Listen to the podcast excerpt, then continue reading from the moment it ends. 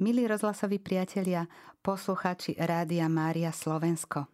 Vítam vás pri ďalšej téme kurzu, ktorý vysielame cez éter Rádia Mária Slovensko a je to kurz lektorov.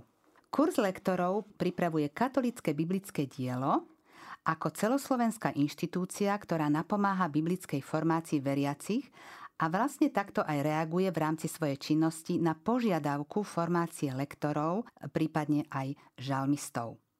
A práve s katolickým biblickým dielom sme pripravili pre vás, našich poslucháčov, rozhlasový kurz lektorov, pretože katolické biblické dielo disponuje s renomovanými prednášateľmi v tejto oblasti.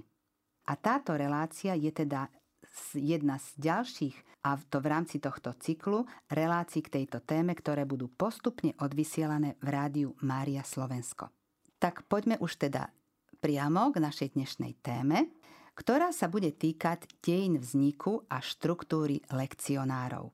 Teraz mi dovolte, aby som vám predstavila môjho hostia, s ktorým sa budem rozprávať na túto, verím, že zaujímavú tému. A je to doktor teológie Radomír Bodziony. Je to farár farnosti Dedinky. Pochválený bude Ježiš Kristus, otec Radomír. Na veky, amen.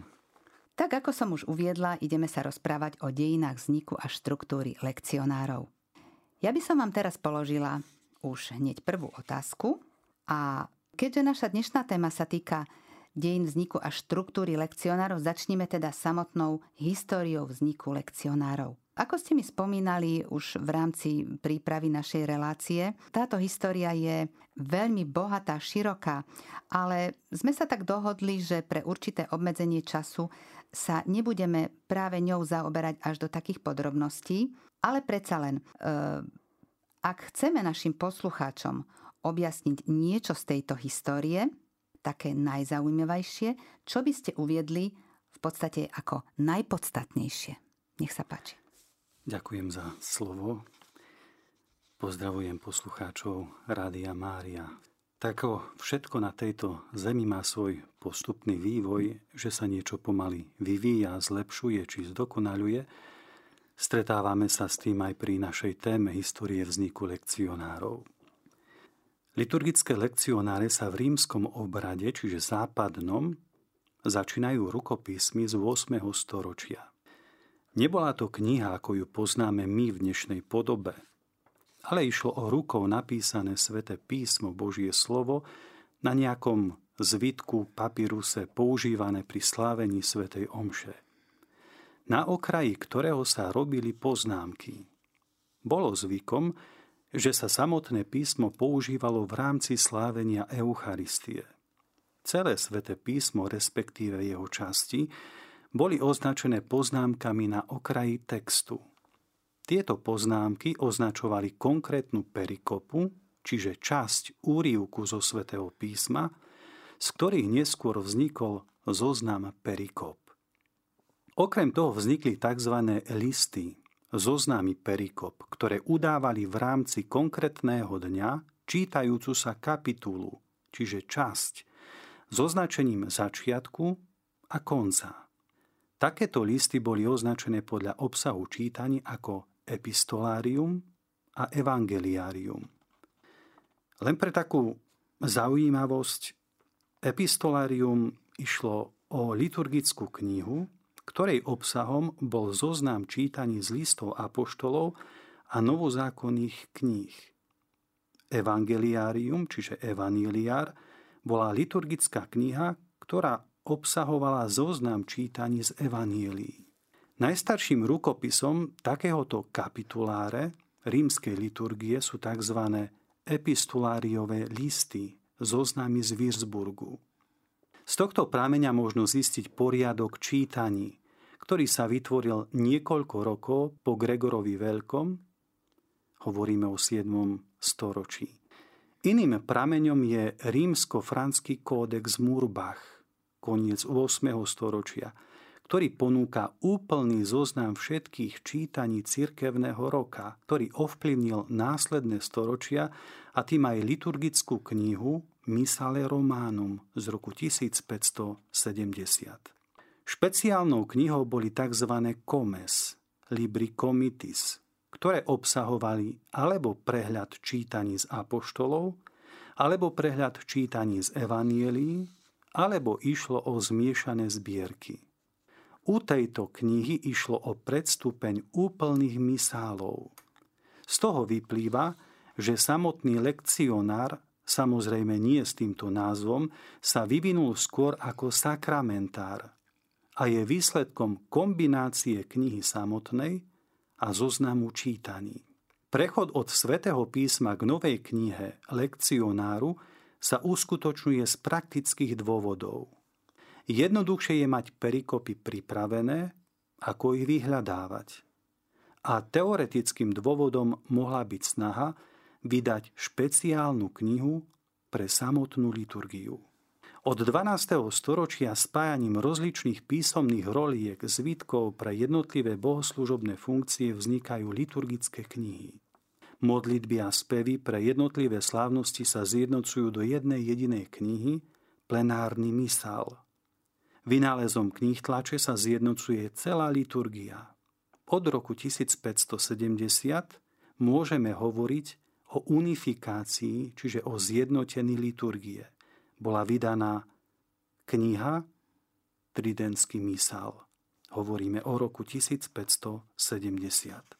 Pokiaľ ide o počet čítaní, je nevyhnutné povedať, že vo všetkých západných rítoch Môžeme tu spomenúť galský, severotaliansky, milánsky, španielský, mozarabský, stredotaliansky, okrem rímskeho sa čítali tri čítania zo starého zákona, nového zákona a evanílium. Výber čítaní mal dva druhy organizácie. Lekcio continua, čiže čítania na pokračovanie, alebo čítania podľa výberu, čiže podľa vhodnosti pre určité liturgické obdobie alebo hlavné sviatky.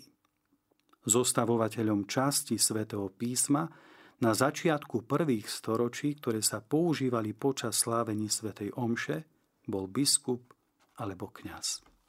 Ďakujem veľmi pekne. Ideme teda ďalej. V rámci dnešnej témy nášho rozhlasového kurzu sa ideme zamerať predovšetkým na lekcionár v liturgii po druhom vatikánskom koncile.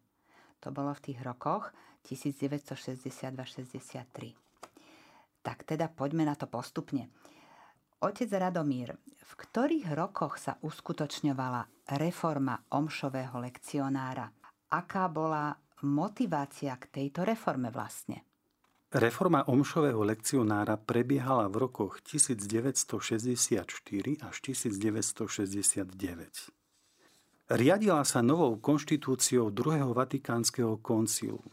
Išlo o dokument o posvetnej liturgii Sacrosanctum Concilium, kde v bode 35 sa píše Nech sa pri posvetných úkonoch zavedie hojnejšie, rozmanitejšie a vhodnejšie čítanie svätého písma a aby sa veriacim pripravil čím bohatší stôl Božieho slova.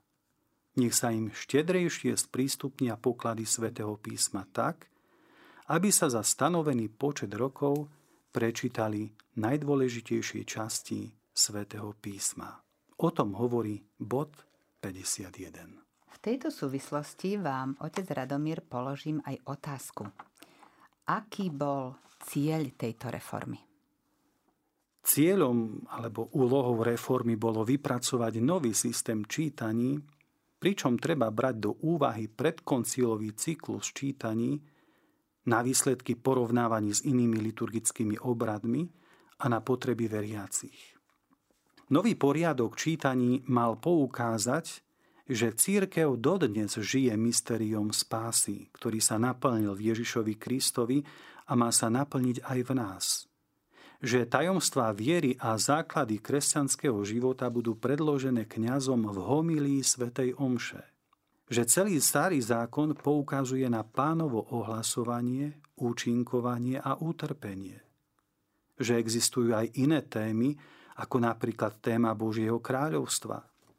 Cirkevný rok je miestom, kde sa veriacim integrálne ohlasuje spása. Čo sa týka kritéria výberu textov, Najvyššou líniou malo byť sprítomnenie Krista a jeho dejín spásy. Preto malo byť v novom poriadku miesto pre jadro apoštolskej kerygmy o Ježišovi ako pánovi a Kristovi, ktorú písma zachytili skrze jeho život, ohlasovanie a zvlášť cez mysterium paschy, čiže ukrižovania, smrti a zmrtvých vstania, ktorá dáva jeho cirkvi život, kým nepríde v sláve. Len pre zaujímavosť, že s liturgickou reformou lekcionára sa myslelo skutočne vážne bolo, že v roku 1965 bolo oslovených 31 biblistov z celého sveta, aby vybrali zo svätého písma starého a nového zákona perikopy, čiže časti, o ktorých boli presvedčení, že by boli vhodné na liturgické používanie. Odpovedou bolo približne 2500 lístkov s poznámkami k výberu textov, rozdeleniu veršov a ich liturgickému použitiu. Ďalšie špeciálne problémy alebo body, ktoré viedli k dlhým diskusiám boli majú byť predpísané tri čítania, či sa má zachovať doterajší cyklus čítaní alebo nie, či sa má zaviesť troj alebo štvorročný cyklus čítaní.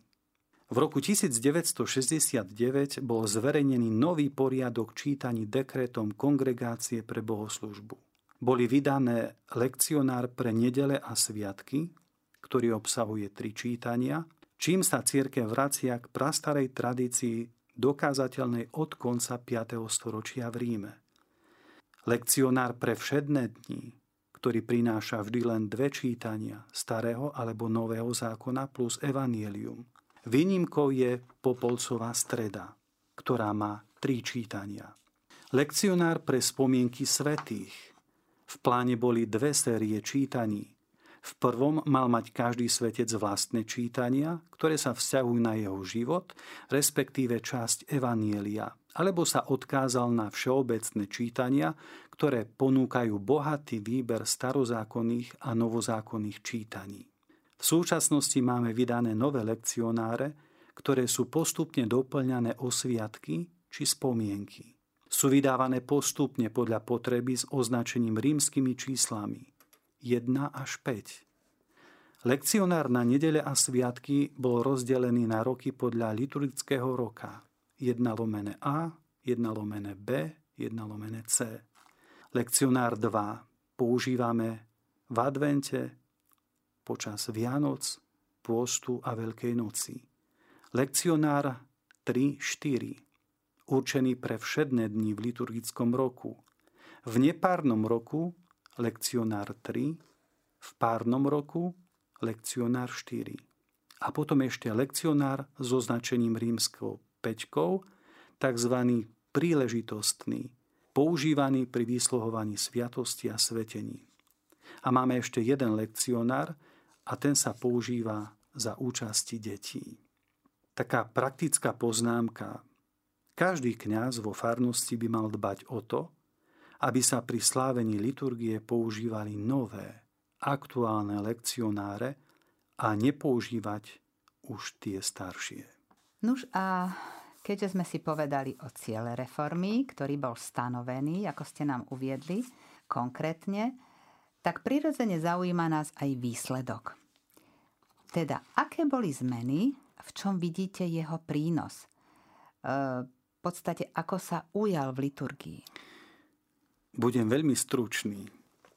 Prínos používania lekcionára pri liturgickej reforme vidím v tom, že sa veriacemu človeku a tomu, kto hľadá Boha, ponúka pestrá paleta Božieho slova.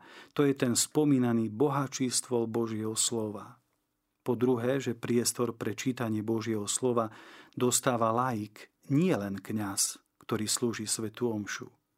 A po tretie, že Božie slovo môžeme čítať a počúvať v materinskej reči.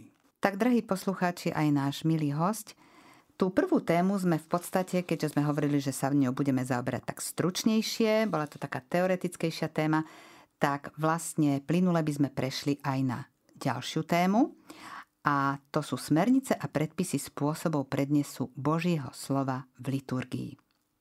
Takže otec Radomír, V tejto téme sa ideme konkrétne zaoberať tzv. všeobecnými smernicami rímskeho misála. Buďte takí láskaví a vysvetlite nám, o čo tu ide. Veľmi jednoducho povedané.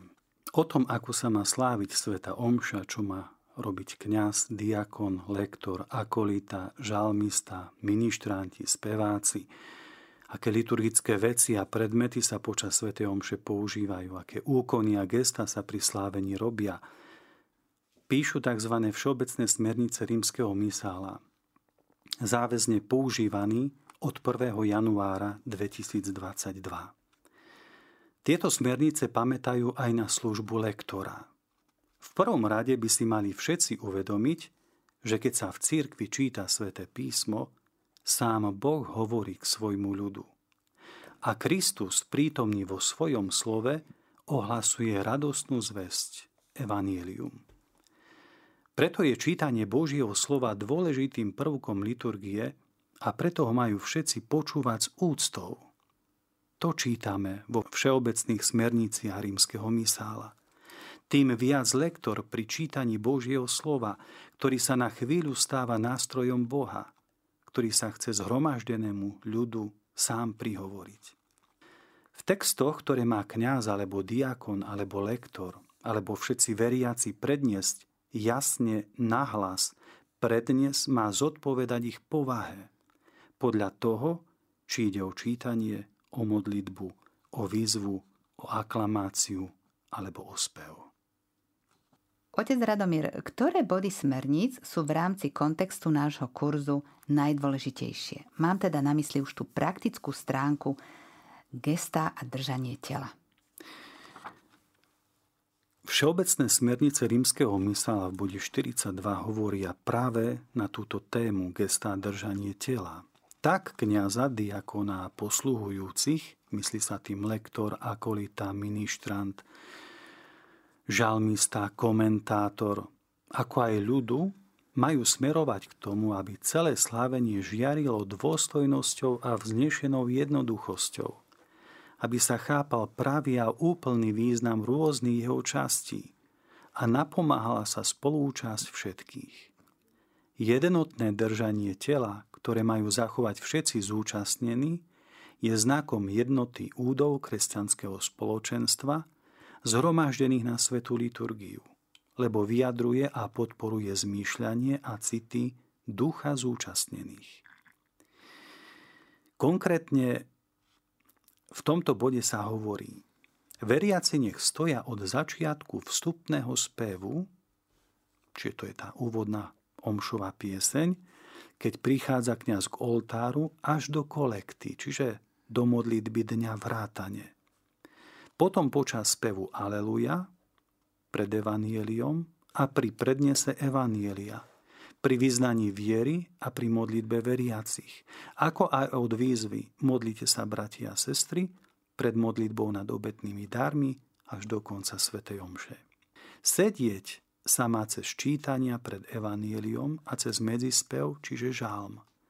Pri homílii a kým sa pripravujú obetné dary, ako aj vtedy, keď sa chce po svetom príjmaní zachovať posvetné ticho.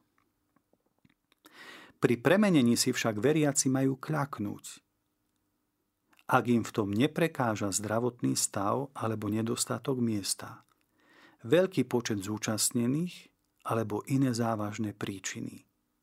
Tí však, čo nekľačia počas premenenia, nech sa hlboko uklonia, keď si kňaz pokľakne po premenení.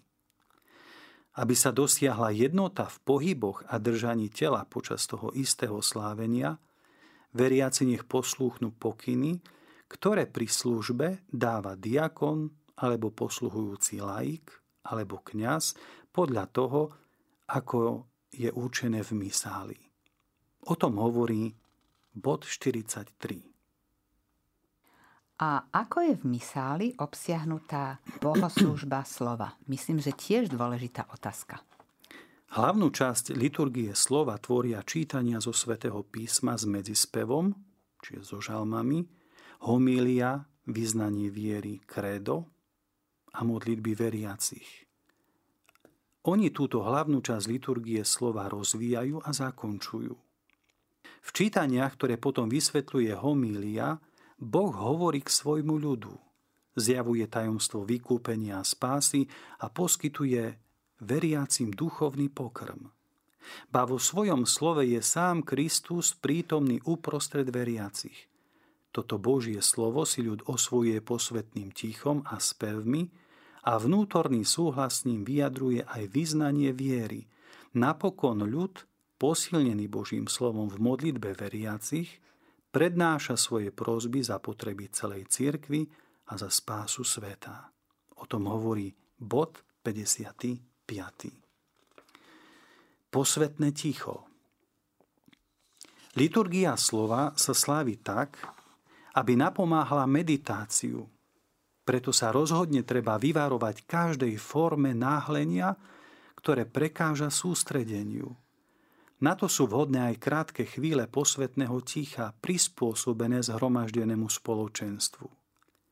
V tichu sa pôsobením Ducha Svetého Božie slovo srdcom príjma a odpoveď sa pripravuje modlitbou. Tieto chvíle posvetného ticha sa vhodne môžu zachovať, napríklad pred samým začatím liturgie slova, po prvom a druhom čítaní a napokon po skončení homílie. To sa spomína v bode 56. A poviem takú moju skúsenosť z tej dlhej pastoračnej 23-ročnej činnosti. Moja osobná skúsenosť s lektormi je, že kňaz ešte neskončí modlitbu dňa, alebo dokonca ešte počas nej ide lektor k ambóne. To je ten vyššie spomínaný moment, ktorý prekáža sústredeniu tých, ktorí sú spojení s kňazom v modlitbe. Ďalej zbytočné náhlenie. Až po prednesení modlitby kňazom a spoločnom zvolaní Amen má ísť lektor predniesť čítanie.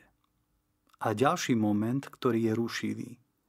Lektor nech nezačne čítať skôr, ako sa zhromaždený ľud posadí. Až keď je ticho, vtedy treba začať s prednesom čítania. Praktická rada. Lektori nech majú miesto čím bližšie k ambóne, čím sa môžete vyhnúť akémukoľvek náhleniu. Nie je správne, ak lektor ide k ambóne cez celý kostol, Miesto pre lektorov môže byť nielen v sákristii, ale aj vo svetini. Mnohí sú v pochybnosti, či sa pred obetným stolom, myslím tým oltárom, popred ktorého prechádzam, alebo som v jeho priamej línii pokľaknúť, alebo urobiť úklon hlavou. Podľa všeobecných smerníc rímskeho mysala kľakáme dvakrát na pravé koleno a to pred príchodom do kostola a keď z neho odchádzame. Počas Svetej Omše sa na koleno nekľaká. Ani vtedy, keď lektor ide prednášať čítanie. Ak prechádzam popred obetný oltár, alebo som v jeho priamej línii urobím úklon hlavou, nie hlboký úklon, ale len úklon hlavou. Ak po predniese čítania odchádzam naspäť, to isté urobím znova.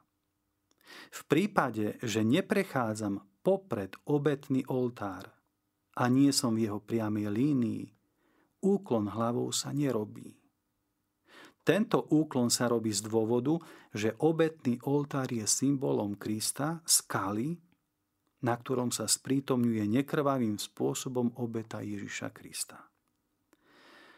A ďalšia taká rada, lekcionár a spoločné modlitby veriacich majú byť nachystané na ambóne ešte pred začatím Svetej Omše.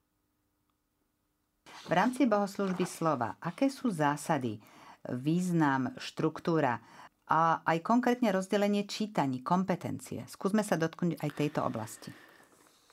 V čítaniach sa veriacim pripravuje stôl Božieho slova a otvárajú sa im biblické poklady. Je preto lepšie zachovať usporiadanie biblických čítaní, aby osvetlilo jednotu oboch zákonov a dejín spásy. Nie je však dovolené čítania a responsoriový žalm, ktoré obsahujú Božie slovo, zamieňať inými nebiblickými textami. V slávení omše s účasťou ľudu sa majú čítania prednášať vždy od ambóny. Spomeniem tu praktickú skúsenosť, keď na veľkonočnej trojdne sa zvyknú čítať komentáre k sláveniu. A pritom sa tieto komentáre niekde čítajú od ambóny nie je to dovolené. Komentáre sa majú čítať z iného, vhodného, viditeľného miesta, nie od ambóny. To isté platí aj pre pohrebné príhovory, ktoré sa majú čítať z iného vhodného miesta. Podľa tradície úloha prednášať čítania nie je predsednícka, ale služobná.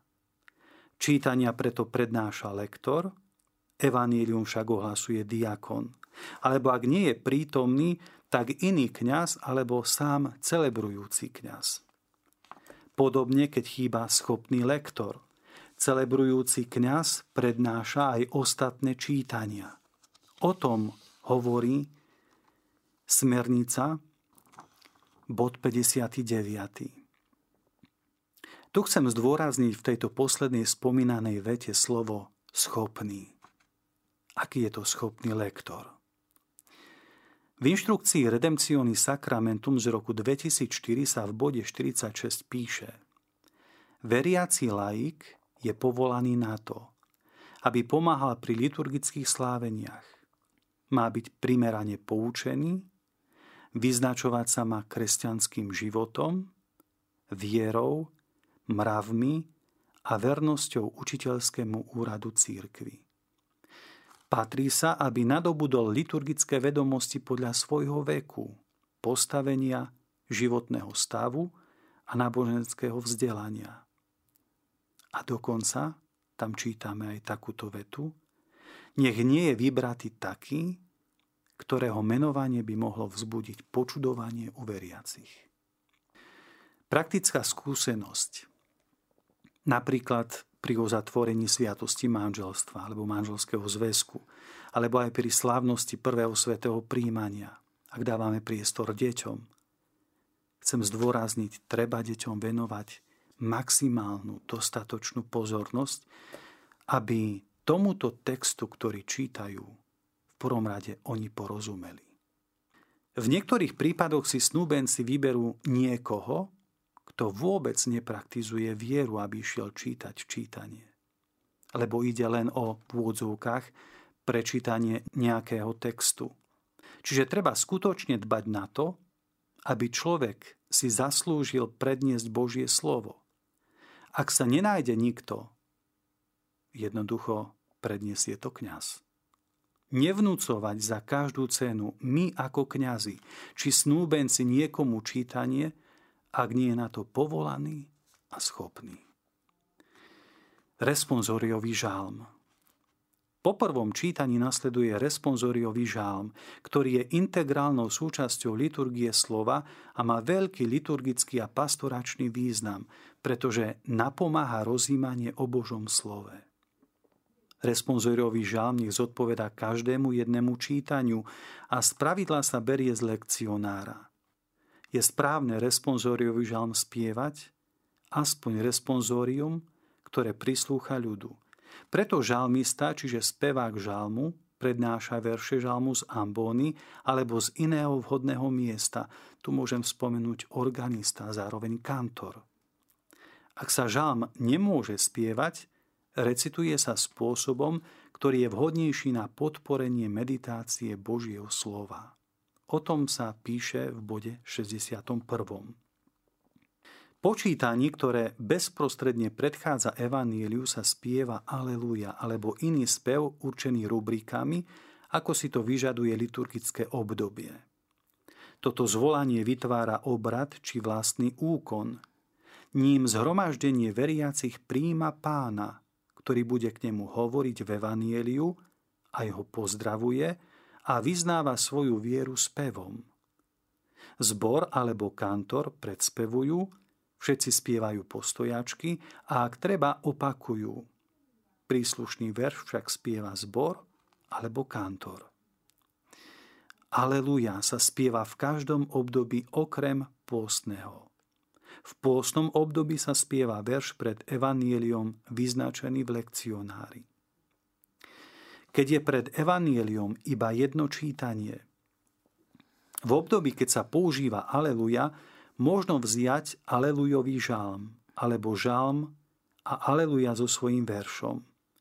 V období, keď sa aleluja nepoužíva, možno použiť žalm a verš pred evanielium alebo len žalm. A chcem tu tak upozorniť ešte na jednu vec, ktorú asi všetci robíme, ak je Sveta Omša recitovaná. Aleluja alebo verš pred evanielium, ak sa nespieva, môže sa vynechať. Sekvencia Spev pred alelujovým veršom je okrem dní Veľkej noci tam spievame pieseň Obec svoju veľkonočnú, na Turíce Duchu Svety príď neba, nezáväzná a spieva sa pred Aleluja. Počas spevu, počas tejto sekvencie sa sedí. To sme sa vlastne už dostali, otec Radomír, do finále tejto našej témy Smernice a predpisy spôsobov prednesu Božieho slova v liturgii. A čiastočne ste sa už predchádzajú tej otázke dotkli toho, ako ste nám e, zadefinovali, čo všetko sa deje v rámci bohoslužby slova, v rámci zásadov, štruktúr a tak ďalej. A ale ešte predsa len, keby sme si chceli ešte upresniť, ako sú v mysali zadefinované osobitné služby, a teda konkrétne v kontexte našej témy, kurz lektorov, nás zaujíma osoba lektora. Čo by ste k tomuto ešte dodali? Pri slavení omše tvoria veriaci svete spoločenstvo, vykúpený ľud a kráľovské kňastvo, aby vzdávali Bohu vďaky a obetovali nepoškvrnenú obetu nielen rukami kňaza, ale spolu s ním a naučili sa obetovať aj samých seba. Nech sa to však snažia prejavovať hlbokou nábožnosťou a láskou voči bratom zúčastneným na tej istej bohoslužbe. V bode 95. čítame, nech sa strania akýchkoľvek osobitných záľub a nejednotností. A nech pamätajú na to, že majú jediného Otca v nebi a preto všetci sú si bratmi a sestrami. Ďalšia taká požiadavka, nech utvárajú jedno telo, či už počúvaním Božieho slova alebo účasťou na modlitbách a speve, predovšetkým však spoločným prinášaním obety a spoločnou účasťou na panovom stole. Táto jednota krásne vysvitá z gest a postojov tela, keď ich veriaci konajú spoločne.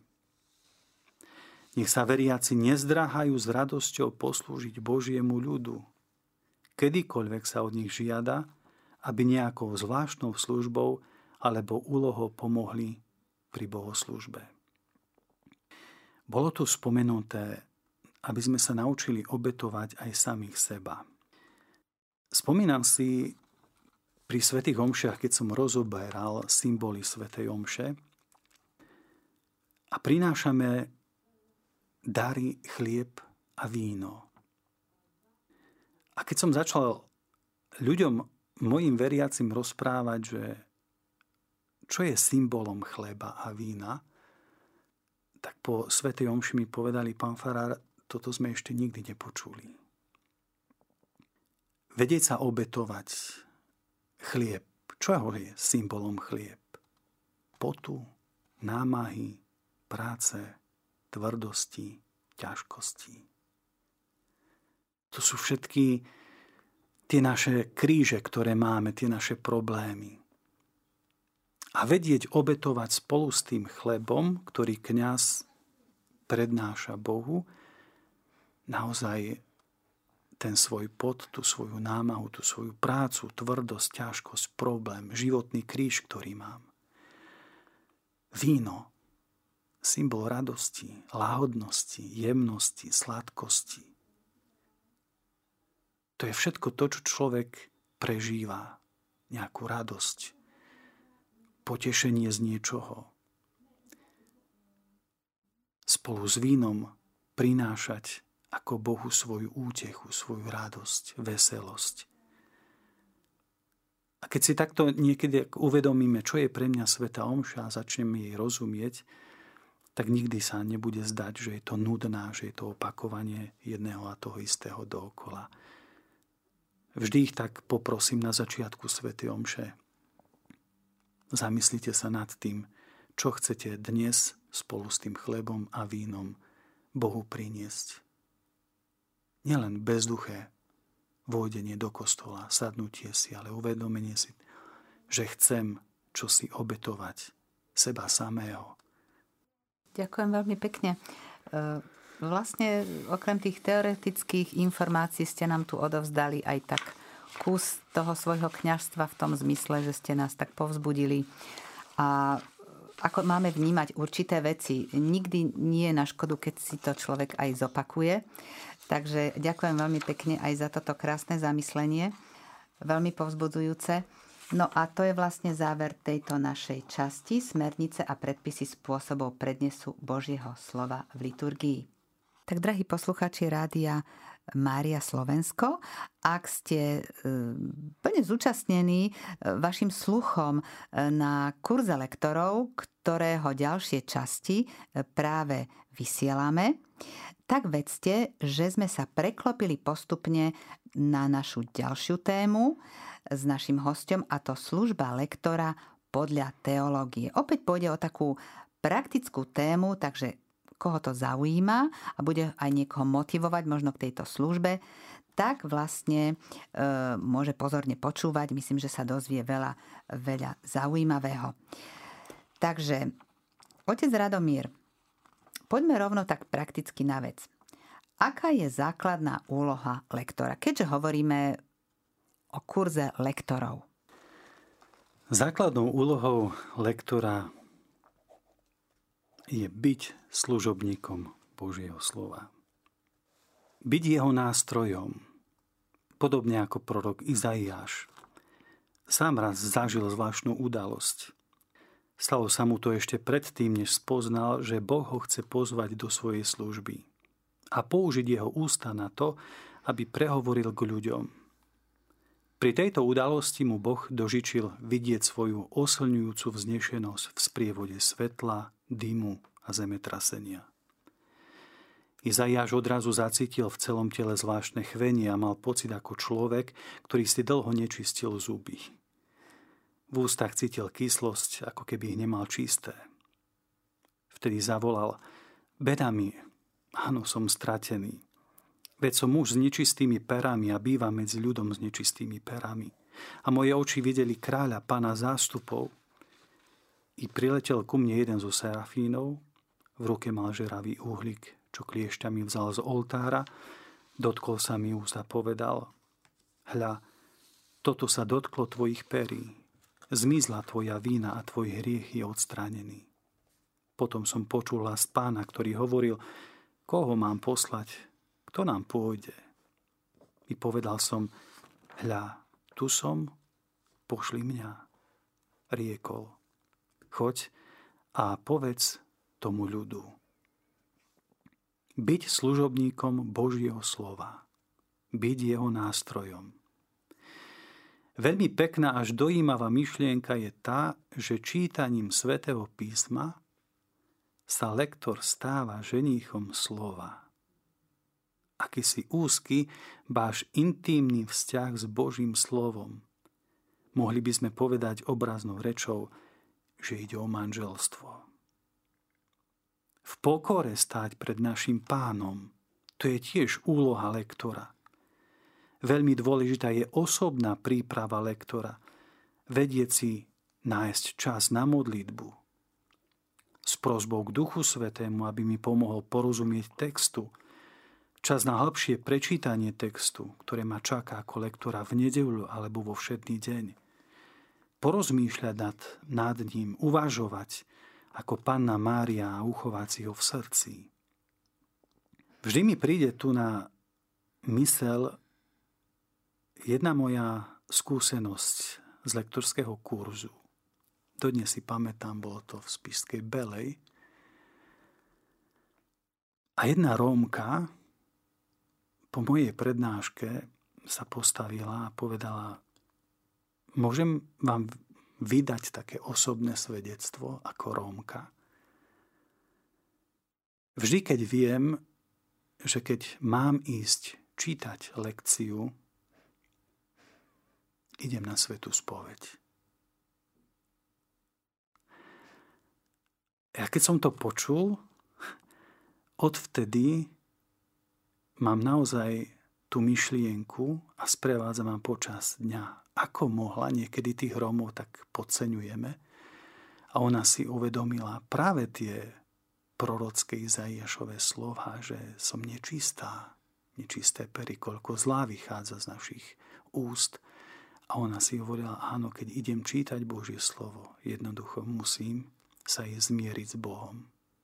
Aby ten nástroj, ktorým som ja, bol nástrojom čistým. Aby Boh mohol hovoriť cez mňa ako čistú Božie slovo. Dodnes, keď to rozprávam na lektorských kurzoch, mávam zimom riavky že útle rómske dievča samo prišlo na to, že nielen čisté srdce mať pri svetom príjmaní, ale aj vtedy, keď idem prednášať, ohlasovať Božie slovo. Niekedy si tak povieme, že ave to nejako prečítam. Ak si takto to poviem, tak tam už prestáva vážnosť a úcta k Božiemu slovu. Myslím, že krásne vyjadrenie je svedectvo, ktoré je takisto pre nás všetkých inšpirujúce. Teraz, otec Radomír, povedzme si, aké sú náležitosti služby lektora. Predpokladám, že by mal splňať nejaké kritéria. Nuž tak, aké by to mali byť tieto kritéria? O týchto kritériách môžeme povedať, že sa spomína už v 4. storočí, kde sa nachádzajú zmienky o lektorovi a dokonca aj o tých určitých vlastnostiach či kritériách lektora.